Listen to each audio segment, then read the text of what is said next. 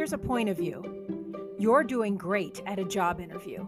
As it comes to a close, the interviewer asks you this question Do you have any questions for me?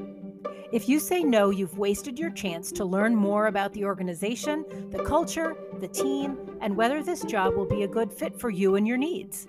Instead, come prepared with these five questions to ask at the end of an interview. 1. What's the team culture like? Here's where you can find out whether the team gets together after work for drinks, eats lunch together, works collaboratively, or shares information across the team. Is this a formal business culture like a bank, or more casual like a startup? Use what you learn to decide whether you will feel comfortable in this environment. 2. What would my typical day look like? First, you want to know that you are enthusiastic about seeing yourself in this role. This is an especially good question for new graduates or anyone entering a job that's new to them. This is also where you find out what's most important to the company and to your job description. Does the team kick off every day with a quick staff meeting? Or are you mostly autonomous in your workflow and tasks? What are their priorities in this role? Red flag if they don't have a clear answer. 3. How will you measure my success during the first few months? This will be an ongoing question between you and your direct manager if you're hired. So start off by asking this right away. You want to know what success looks like to them and how you can align your work with those goals. Red flag if they expect a lot of growth and success right out of the gate. It's going to take you a while to learn the job and to understand who has the knowledge you need to succeed. Why do you like working for the company?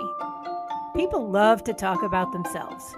So here's a chance to offer the hiring manager an opportunity to talk about their passion for the organization, as well as give you specifics about their experiences.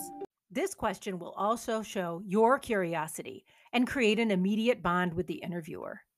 Red flag if they have trouble with this one. Five, how has your role changed since you've been with the company?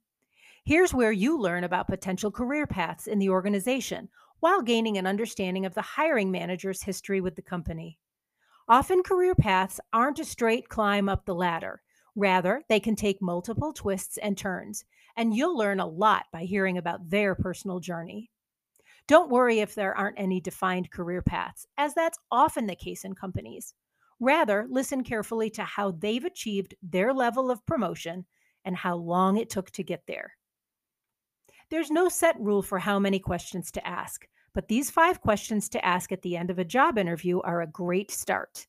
If you aren't sure how much time you have for questions, check with the interviewer and let them know you have a few questions and are excited to learn more. I have lots more tools for you in your job search. Check out my post on minimizing gender bias from your resume and the complete job interview preparation guide, all on my website at carminemedia.com. Good luck!